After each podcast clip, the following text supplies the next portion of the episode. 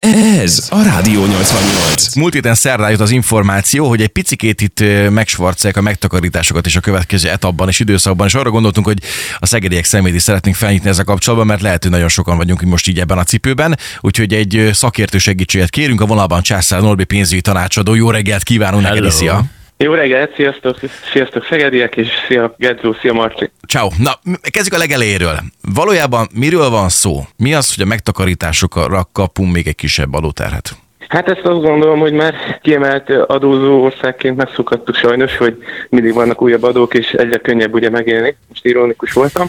És ugye jelenleg ez azt jelenti, hogy ha korábban valaki egy összegben befektetett, megtakarított, vagy akár rendszeres díjba gyűjtötte a tőkét, akkor a kamatjövedelmeket eddig is megadóztatták úgynevezett kamatadóval, aminél 15% SZIA-t kellett fizetni. Na most ezt a 15%-ot igazából kiegészítették bizonyos megtakarításoknál még 13%-os szocóval is, ez eddig ugye nem lett volna elég, hogy az adózott jövedelmünkből, amiből félretettünk, még további adók voltak, ezt még felemelték így 28%-ra. Na igen, ezt akartam pont kérdezni, hogy akkor ennek az egésznek akkor a 28%-a, ugye? Tehát akkor ezt, hogyha számosítani akarjuk, mondjuk valakinek van 1 millió forint megtakarítása.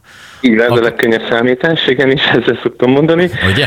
Hogy ugye 1 millió forintunk mondjuk, hogyha van, és az mondjuk tegyük fel, hogy könnyű legyen számolni, egy 10%-os kamatjövedelmet elér, 100 ezer forint esetén eddig 15%-ot, 15 ezer forintot kellett fizetni, ezután pedig ugye még 13%-kal, azaz még 13 ezerre lesz majd, de összesen 28 ezer forintot fogok fizetni, adózni a 100 ezer forintos kamatjövedelemből a bizonyos esetekben. Közel egy mennyire, akkor. Igen, ez, ez mennyire valid volt, amit mondtál, 10%?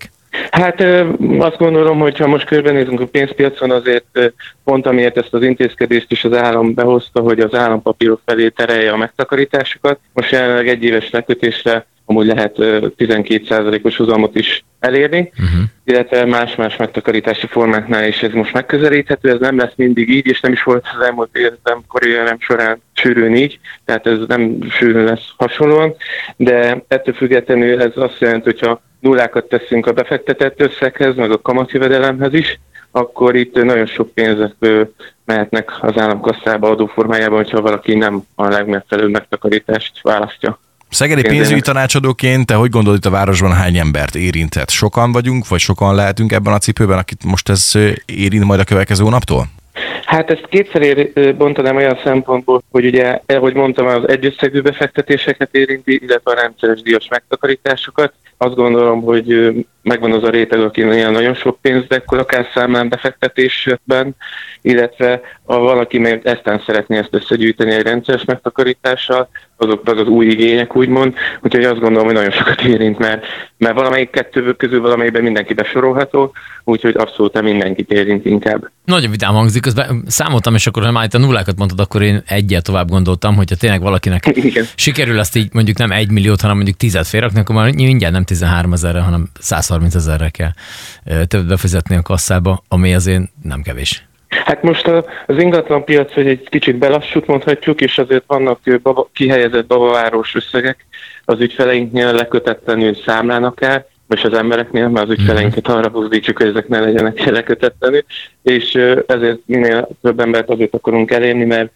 komoly összegeket bukunk hogy számlán dekkolva, és hogyha itt az előző példára visszaszámolok, hogy akár 12%-ot kamatozhatna is, ezzel szemben ugye az inflációt levonva, meg hogyha esetleg még rossz helyre is fekteti be, akkor itt gyorsan meg tudjuk felezni az összegeinket akár fél év alatt. Derültéből villámcsapásként jött nagyjából ez a dolog is, viszont elvileg van egy kis idő még arra az ember gondolkozzon, vagy, vagy nem tudom, cselekedjen. Mit, mik a határidők, mire kell nagyon figyelni?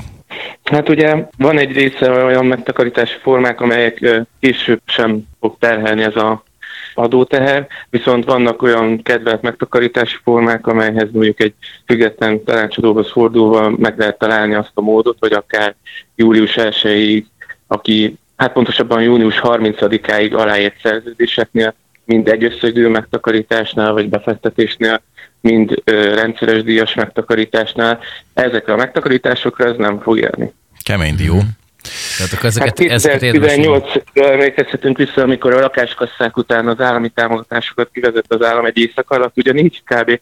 volt akkor, emlékszem tisztán másfél, talán két hetünk, hogy az összes igényt kiszolgáljuk. Hát az utolsó napok azok elég extrémek voltak, amikor már az utcán láttam, hogy az emberek megtakarítási szerződéseket indítanak. Most viszont van egy hónapunk, és erre szeretnénk mi is a, amúgy a csapatunkkal, a tanácsadó kollégáimmal felkészülni, hogy ezt mhm. az igényt ki tudjuk majd elégíteni, mert ez hatalmasnak számítjuk, vagy várjuk. Mi most a teendő a szegedieknek? Mit kéne most elsőként csinálniunk?